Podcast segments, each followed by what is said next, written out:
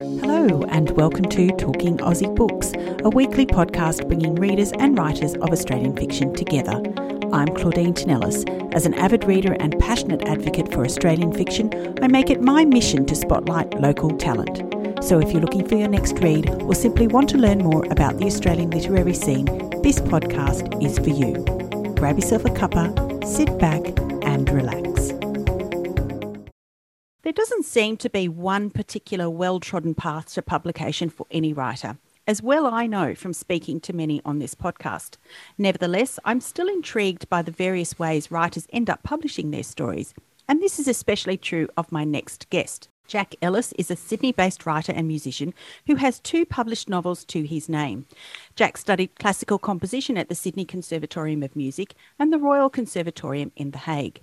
If that wasn't interesting enough, Jack later went on to study dispute resolution and law and then became a family mediator.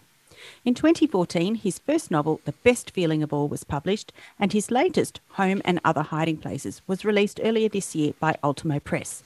A tender, poignant, and at times funny insight into fractured families and one little boy's attempt to find where he belongs. I'm delighted to welcome Jack to the podcast today. Hi, Jack. Hi, Claudine. Thank you so much for having me on the show. It's my absolute pleasure. Congratulations on the release of Home and Other Hiding Places. It's been a long time between drinks, hasn't it? Well, it has, I suppose, yeah. And um, and one of the things that your listeners will know, and you all know as well, is that sometimes life gets in the way. And I think that you know there can be this constant sort of pressure to get something done and what and you know get it out. But I think sometimes you just need to slow down you know, put things in a drawer, have have you think about them for a while, and so yeah, so between the two books, it was uh, six years, I think. Yeah. And are you happy with how it's been received? Are you delighted to be seeing it out in the wild Oh, on yeah. shelves around Australia?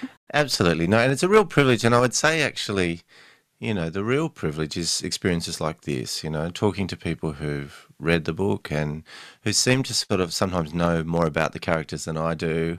Um, have noticed things about the book that I think, oh yeah, I suppose that is there, and and it's you know that's the real privilege, and and yeah, and being able to, you know, sign books and have people talk to you about it is an absolute privilege. And, and especially seeing in bookshop windows. And, and I've had some wonderful reviews, some really generous and and thoughtful reviews that have made I suppose my job of working on my new book easier too because it's given me a sort of boost to think, oh, maybe I do know what I'm doing. Yeah. So Indeed, you do. And as I mentioned in my introduction, you're a family mediator, and you must see many families who are fractured by conflict. So I wanted to ask you was this where you uncovered the inspiration for Finn's story? Yeah, I think so. And I, I think for me, the kind of beginning for writing a novel, because, you know, as we've just talked about, it's a long, big, you know, it's a major work putting together hundreds of thousands of words that all kind of go in the right order. You need to begin with a kind of kernel of an idea. And then for me, well, what is the kernel of the idea? And then that almost, that central idea determines which characters you should use, where you should set it, how you know, and you build the kind of the the, the story around the idea. And for me, what the sort of central idea for this book was often with conversations with adults who kept telling me, talking to me about conflict in their lives, and these are friends and family, and lots of people, you know, I'm in my early 40s now, and so lots of people going through family separation and and the challenges of raising kids. And I kept hearing this phrase, "Oh, but kids are resilient." You know, kids kids bounce back, and it was almost always in the context of them telling me that they weren't coping, and the reason they're not coping is because of their experiences as kids. So I kept hearing this sort of contradiction about how kids are meant to be somehow more resilient, and um, when in fact what was happening in a lot of the people that I was, you know, in the lives of a lot of the people I was talking to and, and my friends and family and things was actually they were so preoccupied with the demons of their own childhoods that they were actually passing those demons on intergenerationally to their own kids without realizing it. And actually, I think the people who could see that most clearly were the kids. And that if you were able just to say, oh, what's going on in your family, you'd get these very simple answers that were actually entirely correct. Oh, well, everything would be fine if daddy would just be nice to her. You know, this type of thing. I mean, I'm going perhaps a little into depth about this, but you know, you'd have kids sometimes drawing pictures and things of their dreams of their family, and quite often it was just mummy and daddy looking at each other. You know, mummy and daddy nodding when they speak. And so I wanted to kind of, in a way, explore this myth that kids are somehow more resilient than adults because that seemed to be this thing the, the idea that despite all the experience that we've had despite the kind of maturity that adults are supposed to have that somehow kids were better equipped to deal with conflict than adults were and that they would bounce back. And so I, that's why I wanted to tell the story from the perspective of a kid whose I hope that this comes through in the book whose parents are doing the best they can. You know, I didn't want to write a judgmental story about how everybody's doing everything wrong, but how even when you're doing the best you can, sometimes, you know, what's going on for the kids gets lost down a list of kind of higher priorities. That's, yeah, that was the idea for the book, and definitely my experiences of working with families in conflict and just talking to friends and things going through it was where it started. And then I tried to think, well, how would I shape a, a narrative around that idea? Okay, so for those who haven't been as lucky as I have, haven't read this book yet, can you tell us a little bit more about the story? Yeah, sure. So the central character is a eight-year-old boy named Finn, and uh, he and his mum live in a sort of isolated rural property on the uh, north coast or sort of northern rivers of New South Wales. The book begins when they come down to spend Christmas in Sydney with his grandma and his um, great stepmother as well who lives in the house. And it's set on the north shore of Sydney. And although the the suburb's not named, it's kind of that sort of East Killara sort of region that where the, the waterway leads down through the Roseville Bridge and then in towards the harbour. And it's a beautiful bushy area that's sort of you wouldn't know is there unless you kind of fly over. And it's a really bushy sort of part of Sydney. And pretty much within a couple of days of arriving, you see that there is a lot of unfinished business between Finn's mum, Lindy, and Gran. And this tension starts to sort of really boil over. And it becomes, as so often conflict does, the preoccupation in the household. So nobody is really watching what Finn's up to. And he meets a little boy next door named Rory. And one of the themes of the book is that that Lindy's mental health is fairly fragile, and as a result of him being the the son of the, you know, the weird lady, you know, for want of a better word, up in the Northern Rivers, the other families have always kind of kept their kids away, and he, so he's never really been able to have a proper friend.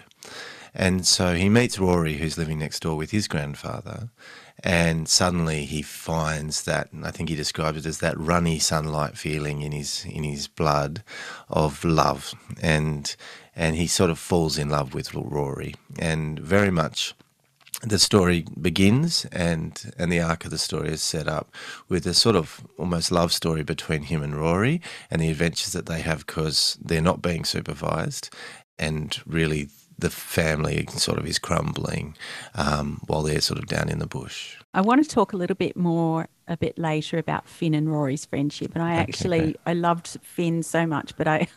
I almost loved Rory as much. yeah, thank you. what a character he was, and what a beautiful friendship they had. But for now, I wanted to say that for an eight year old boy, I felt that Finn had the weight of the world on his shoulders. Lindy, his mother, as you said, had some serious mental health issues, and, and he had an absent father, and relations between his grandmother, Antonella, and mum, Lindy, were very strained. So, obviously, we've already touched on the fact that you are working as a family mediator, but I wanted to ask you is that, you, is that something that you see a lot in your work, and did you find it difficult to imbue Finn with these traits? Well, I think that one of the things that I've learned from the work that I do, but also, again, just, you know, being around kids and, and other families, is that between that age of sort of about 7 to 11, there's a sort of tipping point that occurs, which is that younger kids, say, you know, four and five year old kids, they effectively see the world through the prism of the family, you know, and the way the family does things is just the way the world is. But around about that sort of 8, 9, 10 age, you start to go, actually, maybe, you know, my parents don't know everything, and maybe they're not really coping, and maybe that's not what everybody does. And if that's combined with genuine emotional distress and family breakdown, kids often feel a lot more powerful in the family than they really are. And they feel an intense responsibility to protect everyone and to some extent heal uh, what's going on in the family, often because they can see it quite clearly, um, but they don't have the maturity to really understand what's going on in the family, in the adult dynamics. And so, what you'll get, various versions of this, but it happens with, you know, constant regularity is parents who have separated recently and who believe with their absolute heart of hearts that they're trying to do something that the child wants. But it's because the child is telling each parent different things. And they're only doing that because all they want is their mummy to be all right or their daddy to be all right. And so they get very yeah weight of the worldy about it being their job to look after the adults in their family. And i hope one of the themes that comes through in this book is that wait a minute it's parents jobs to look after kids not the other way around. And that includes and that dynamic doesn't necessarily change just because people grow up. And so, what, as you'll see, there are three generations in, in this story, and that those dynamics of parent child dynamics persist into adulthood as well. And that actually, interestingly for me, uh, as you can imagine, I do a lot of work with um, coercive controlling violence and family violence and, and often patriarchal male violence. But one of the areas that I see coercive controlling violence probably most often or as often as is intimate partner violence is intergenerational coercive control. And the, the tools of that tend to be different. They tend to be more like shame, uh, social standing, you know, all of these sorts of things, but where grandmas or grandpas exert tremendous coercive influence on their families and child through, as I said, mechanisms like shame and fear and even threats of self harm or whatever. And um, it's an aspect of coercive control and family dysfunction that's not often talked about because, quite rightly, we focus on the intimate partner violence, which is kind of I don't know, more prominent at the moment, but it's a real dynamic. And having said that, though, I also want to acknowledge that pretty much every example of elder abuse that I've ever seen and ever had anything to do with involved an adult child abusing their parent. So it doesn't just happen one way, but it's definitely that intergenerational dynamic has sometimes deeper, more devastating roots even than intimate partner coercive control. And so that kind of intergenerational theme is very much part of the book as well. The thing that both fascinated and dismayed me about what was going on in Finn's life was the way adults seemed to assume that whatever was going on around Finn, that he remained unaffected by it. Now, you talked a little bit about this this idea that kids are resilient, but we could see that you know Finn was most definitely affected by the things that went on around him, weren't we? Yeah.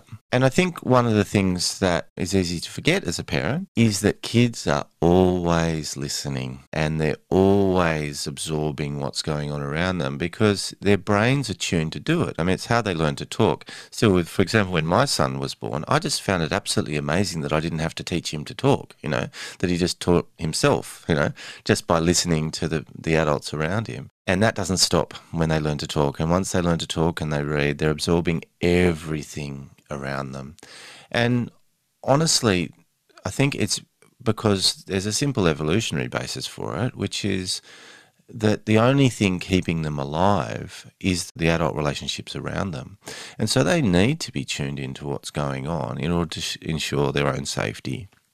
And so, quite often, you know, I think parents think, oh no, they don't notice. They're just watching TV or whatever. And and one of the the phrases that comes up regularly when you hear from kids talking about their parents' separation, particularly or parental conflict, it was as though um, their parents were in a bubble, and that they thought that nobody could, you know, knew what was going on. But actually, everyone everyone knew exactly what was going on. But the parents were so focused on each other and using up so much emotional sort of petrol each day on each other that they thought that it wasn't affecting anybody else.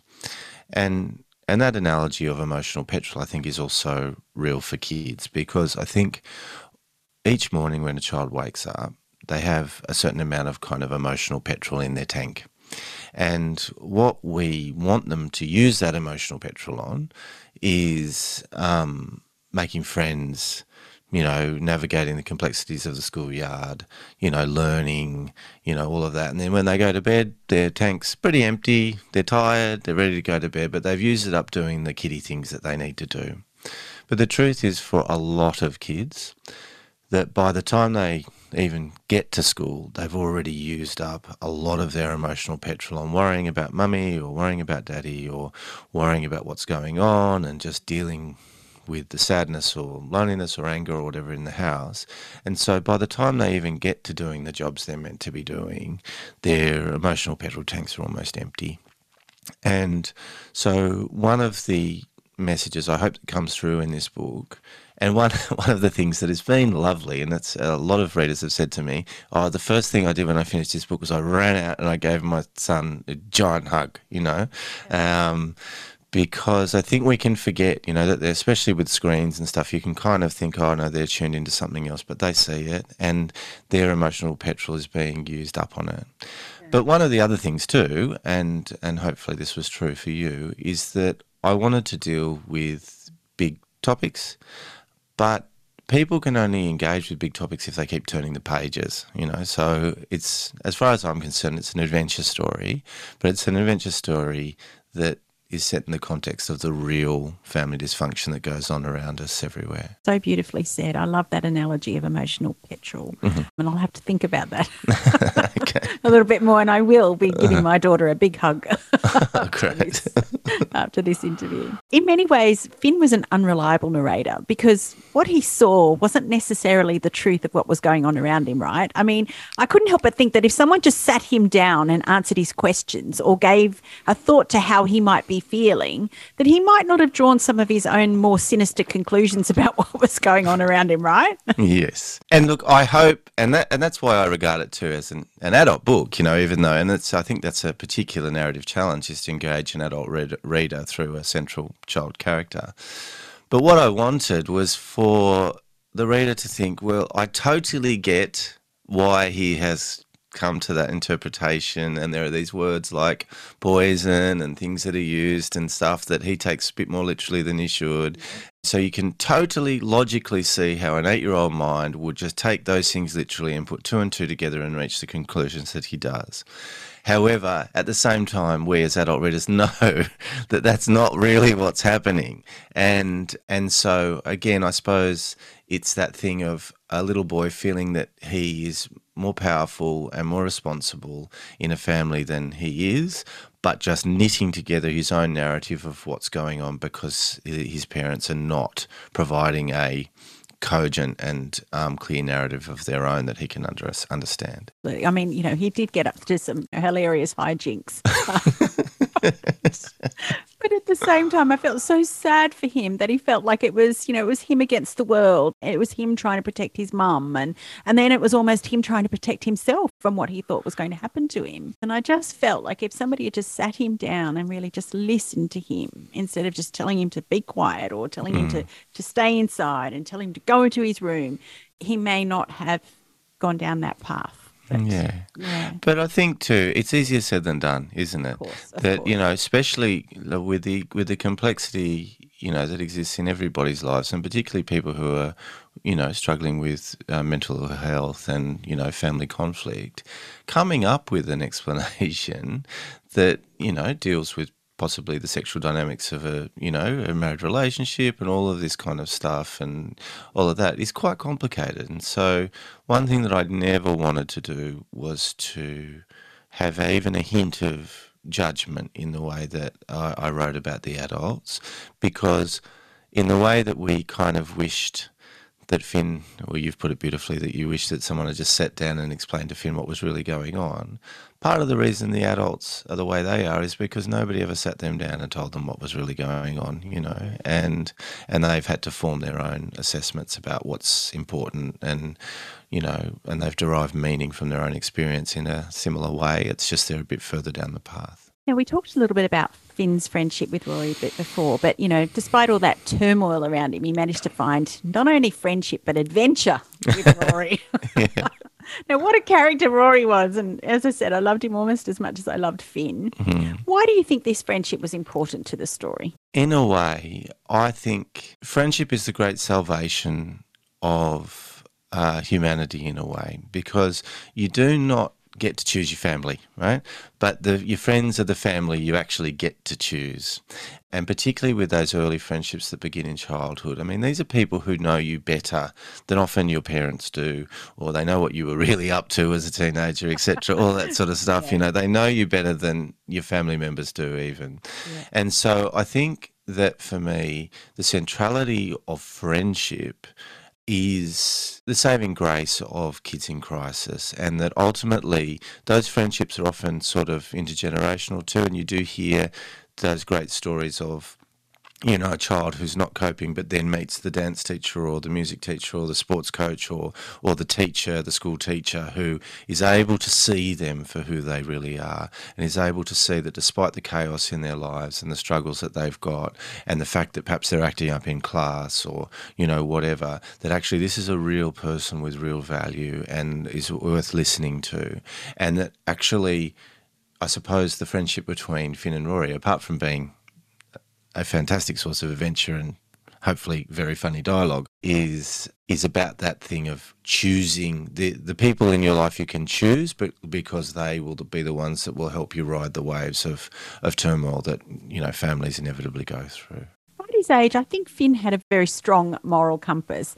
And nowhere was that clearer, I thought, than when he went on the road trip with Dylan. He knew what Dylan was doing was probably not so great or right, um, but he was powerless to stop him. So, what I wanted to ask you, Jack, was do you think that kids know more about this than we give them credit for? Yes, I think that, and sometimes to their detriment. And so, what I mean by that is that morality is nuanced, you know, and and for example, you know, there used to be a thing I remember that you'd see stenciled up around Sydney in the in the eighties, which was just said, "Don't starve, steal." Right? You, you look at that as a, a fairly complex you know, moral message. But the truth is, if your family's starving and, you know, it's not your own fault, what should you do? You should steal, right?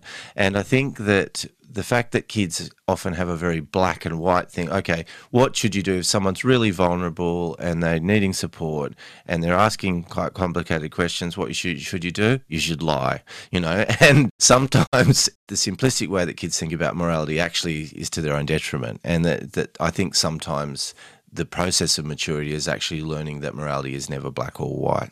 And in different contexts, it's absolutely right to lie. And in different contexts, it's absolutely right to steal. And so, uh, that said, though, um, the relationship that he has with Dylan on that road is you're talking about a character in Dylan who I'm sure we've all met before, but one of those young men who have grown up essentially believing that the system is rigged and that the only reason they're poor or disadvantaged or whatever is because the system has kind of hoodwinked the world into making some people rich and some people poor.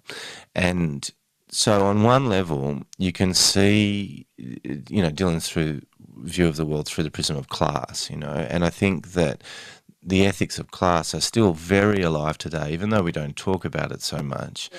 But particularly with the landed gentry of the Middle Ages, you know, who had all the power because they had land ownership, you see the impossibility of land ownership now for, you know, a lot of people in Australia and, and things, and the way that that flows on and affects the whole society as a re emergence of this almost aristocratic kind of landed class, you know. And even though the the mechanisms of power that that the class wields are totally different, um, it still has a classist uh, element to it.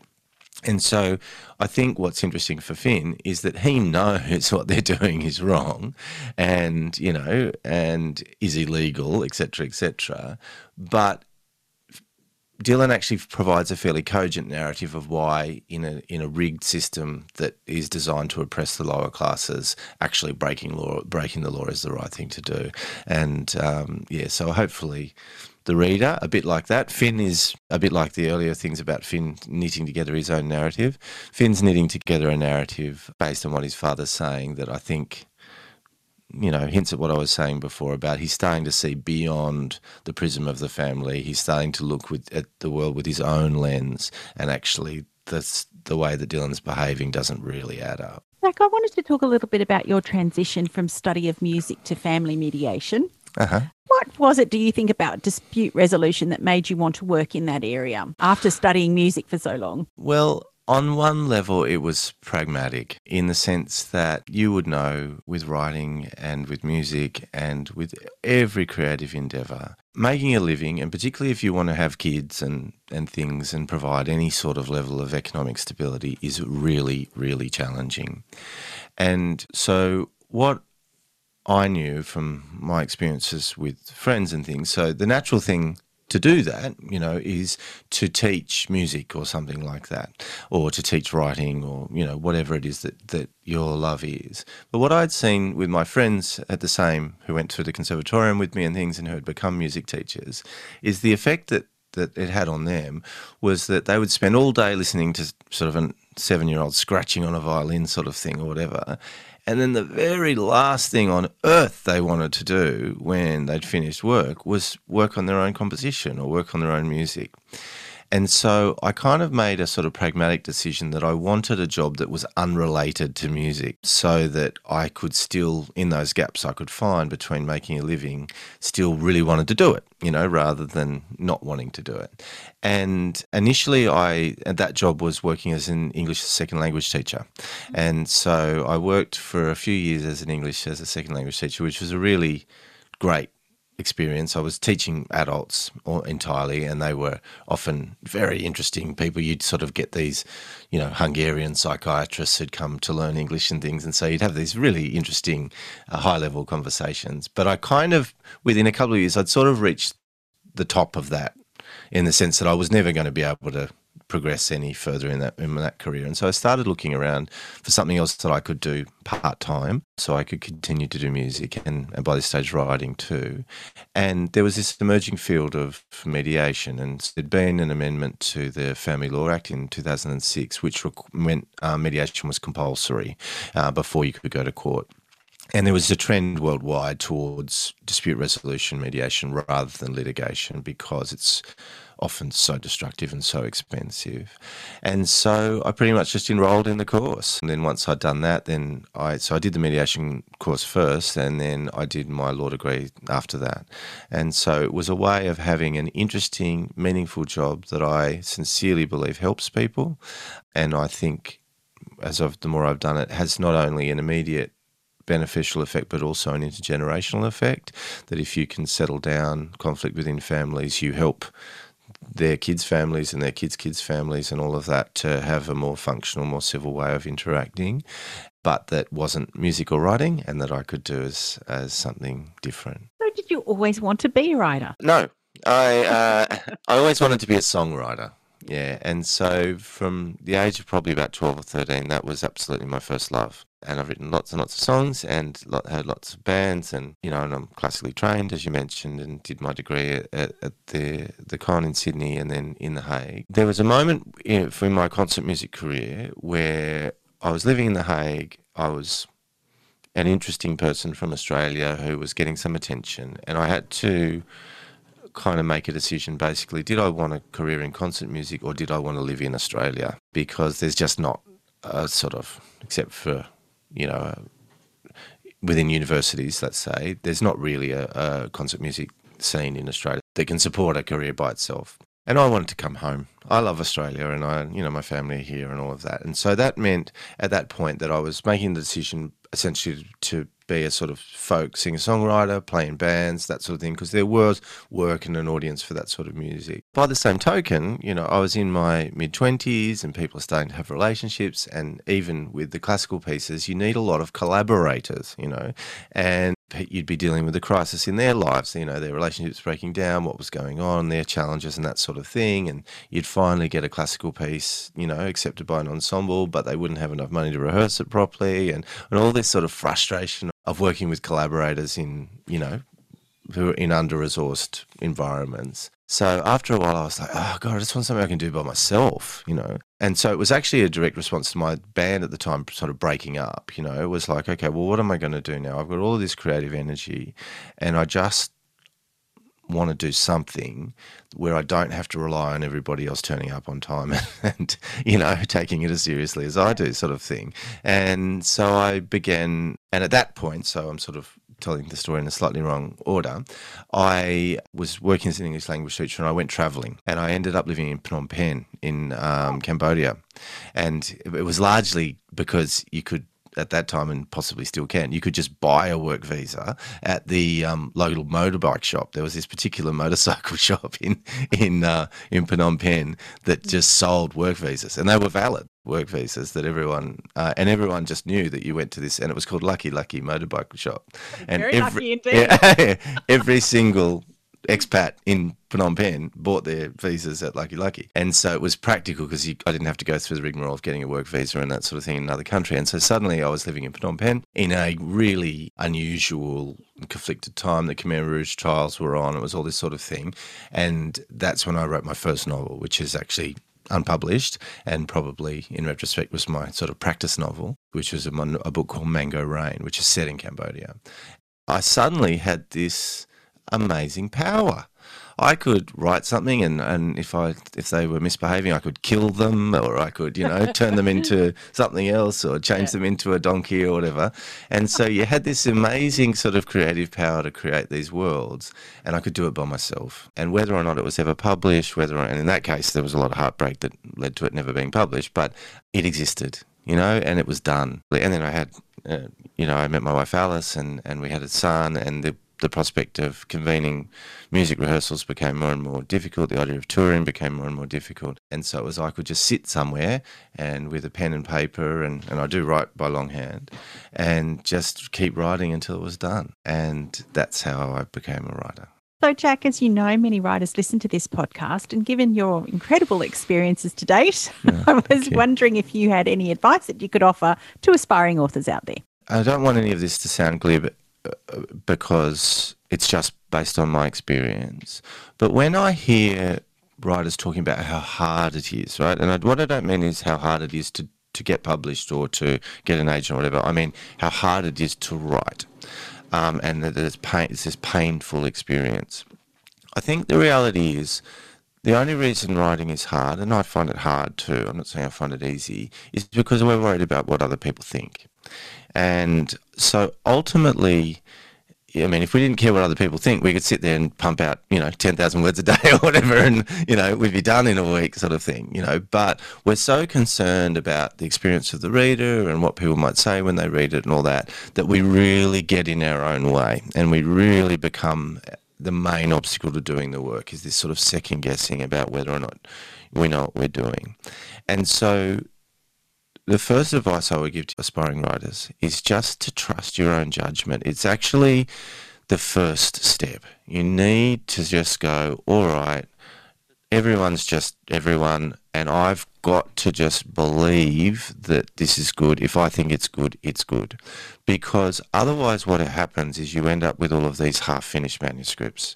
You end up with these things that you give up halfway. And unfortunately, particularly when it comes to, to novels, nine tenths of a novel is just about as useful as one tenth of a novel. You know, and like until a book's finished, it's not, it doesn't exist. And so, what I would say is that everybody else out there is wrong. Yeah.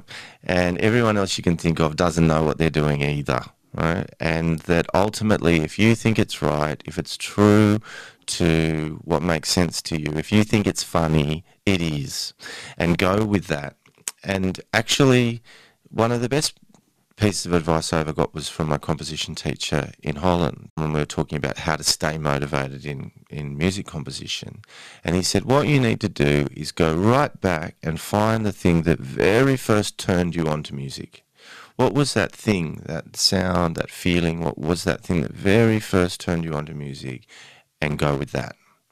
And and I think ultimately, whether that was Louis Armstrong or whether that was Sepultura or you know Megadeth or whatever it was, that's what you should be writing. You know, because that's what that's what got you going. That's what started your kind of creative motor running. And I think that's what I mean by trusting your own judgment. That go back to that very first kernel of of what you, um, yeah, what turned you on to writing and made you want to do a book, and trust yourself. Yeah, and I mean there are some technical pieces of advice about getting up early and things I could say as well. But but I think the most important thing is believing that you're right and that, that also that literary fashions will change. And that's one of the, I think the biggest risks that I see writers take is that they kind of think, oh, this is so hot right now, so I'm going to do a book about it, right? But by the time you even you know the book gets accepted by the publisher, which it will, of course, you're still looking at 12 months to 18 months lead time before the book comes out. And so by then, the caravan's moved on, right? And yeah. so you're writing a book at parade's end, sort of thing. And, um, and it's sort of, you know, so write what turns you on, what turned, first turned you on to writing, even if that seems out of fashion, even if that seems wrong or not like with the current zeitgeist because probably by the time it's all finished and published, you'll probably be exactly where you should be. Yeah. Fantastic. Thank you so much for sharing that. That's oh, really oh, valuable. Jack, if there was one thing that you wanted readers to take away from this novel, what would it be? That life is an adventure and that we create the world in our imaginations. And that as adults, we've got a duty to children to make sure that we're the ones looking after them, not the other way around. And that ultimately the static of adulthood often gets in the in the way of the purity of vision that we had as kids. And I suppose it's a similar message to what I just said that look for that thing that made you most happy about your family, about those things, and, and try to stay true to those original things because life is an adventure that you create yourself. Jack, I loved Finn's story. Uh, such a beautiful, brave, smart, and funny boy who I am sure will delight readers. Thank you so very much for joining me on Talking Aussie Books today. Oh, thank you so much for having me on, Claudine. It's been a real pleasure, and and I hope that readers enjoy my book because, as I said before, when you're talking about big topics like this, you want something that you know where the pages keep turning. And I'm fingers crossed, it's a page-turning sort of pacey book that deals with some real-life experiences for Aussie families. That's a wrap, folks. If you enjoyed this podcast episode, please drop me a line via my webpage at claudinetinellis.com, via Instagram, Facebook, or Twitter. Alternatively, consider leaving a review on Apple Podcasts, Spotify, or Google Podcasts. Until next time, happy reading!